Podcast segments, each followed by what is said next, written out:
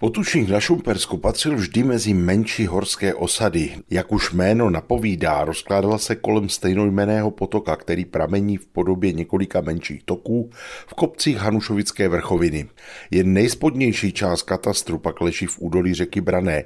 Její sílu od pradávna využíval nejprve mlín a později i další provozy. Počátky existence vesnice sahají do 16. století. V roce 1575 zapsal Jan Mladší ze Žerotína a na Velkých Losinách své ženě Aně z Limberka věno 8 tisíc zlatých na svém zboží. A mezi vesnicemi, které měly toto věno vyplatit, je jmenována i osada Lauterpach, tedy hornoněmčině čistý potok.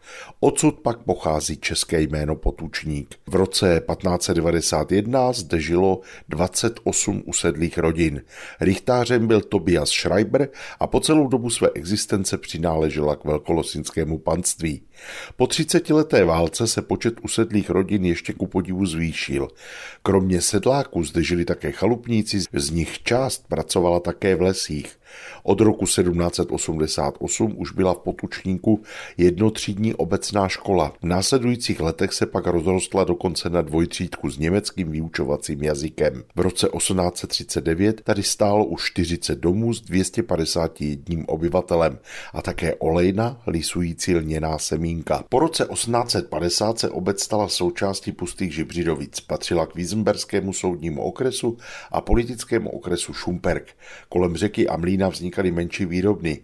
V roce 1888 tudy projel první vlak po trati Hanušovice Glucholazy. Nicméně zastávka byla zřízena až později. Časem byla postavena i silnice vedoucí do Jeseníku. Také cihelna a v roce 1938 tady Hanušovické lnářské družstvo nechalo vybudovat moderní tírnulnu. Fungovala až do 90. let minulého století, kdy ji poničila povodeň. V novém tisíciletí se zdejší oblast začala proměňovat moderní průmyslovou zónu. Dnes se tedy v Potučníku vyrábějí například tradiční jesenické roubené domy či koloběžky, které se vyvážejí i daleko za hranice. Obyvatelé vesnice odsud chodili do kostela do sousedních pustých Žibřidovic. V roce 1839 byla v horní části obce postavena kaple svatého Jana a Pavla. Podle legendy to nebyla však první církevní stavba v obci.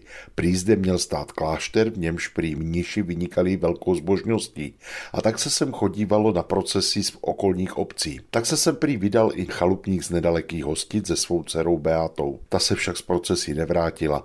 Když se chalupník do kláštera za rok vrátil, počkal, než všichni odešli. Stal se svědkem toho, jak mniši v hrůzném rituálu popravili jeho dceru. Povolané vojsko zde prý našlo 15 takto zohavených panen. Mnichy pochytali a odvezli na Špilberg do žaláře. Opuštěný klášter pak prý schátral a rozpadl se. Kaple svatého Jana a Pavla měla, co se chátrání týče, také na mále.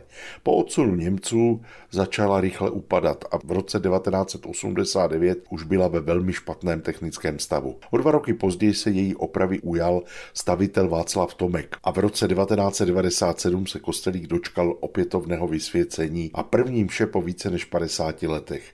Bohužel o deset let později kaple po zásahu bleskem do základu opět vyhořela. Dnes se na její obnově podílí farnost a různé spolky z okolí. V lese nedaleko obce pak najdeme ještě jednu kapli. Je zasvěcená svaté Aně a byla postavena nad pramenem, kde prý došlo od 18. století k mnoha pozoruhodným uzdravením. Po roce 1990 byla kaple obnovena a lidé sem na poutě chodí dodnes. Pohlednici z kraje mezi Praděnem a Hanou, tentokrát z Potučníku, vám po vlnách Českého rozhlasu Olomouc poslal Mirek Kobza.